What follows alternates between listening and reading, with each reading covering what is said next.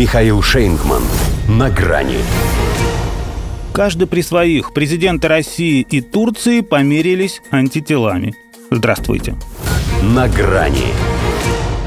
Проведя продуктивные переговоры с моим коллегой Путиным, мы покинули Сочи. Возможно, когда-нибудь и пост в телеграм-канале будут считать историческим документом.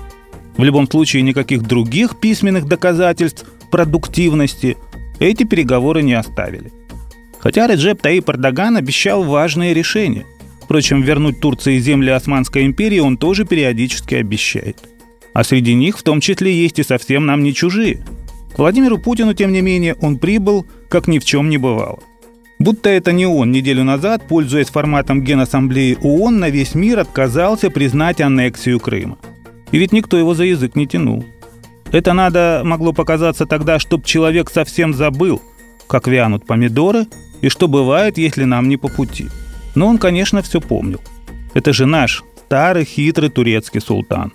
Был бы бесхитростным, приехал бы на Крымскую платформу. А с трибуны ООН говорить об аннексии любой прибалт может. Но он никакой не прибалт.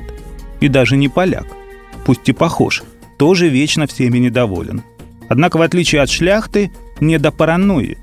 Ему хватает ума не только на единство с противоположностями, но и на совместный бизнес с ними.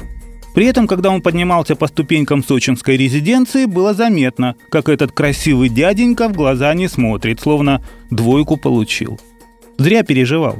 Хозяин слишком хорошо воспитан и слишком хорошо знает своего гостя, чтобы придавать значение его словам о российском полуострове. По крайней мере, при всех. Да и сам Эрдоган все-таки не настолько одержим, чтобы не понимать, что Крыму от его признаний ни тепло и ни холодно. А вот ему самому от турецкого потока тепло. И еще теплее от того, что по нынешним временам это издевательски дешевле, чем в горячо любимой им Европе. А еще товарооборот, туристы, первый блок АЭС Аккую, С-400. Перечислял он причины, из-за которых никакие расхождения по Сирии не заставят его стать России врагом. Хотя хотелось бы ему, конечно, и в Сирии разойтись миром.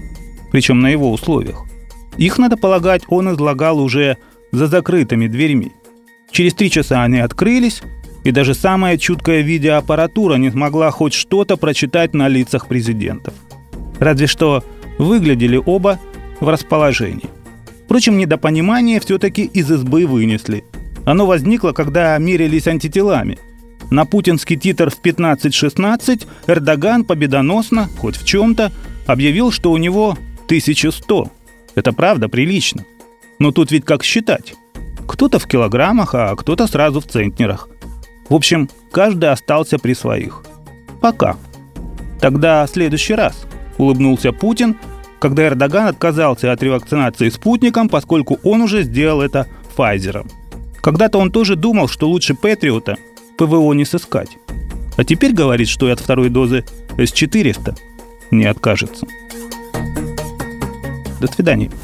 «На грани» с Михаилом Шейнгманом.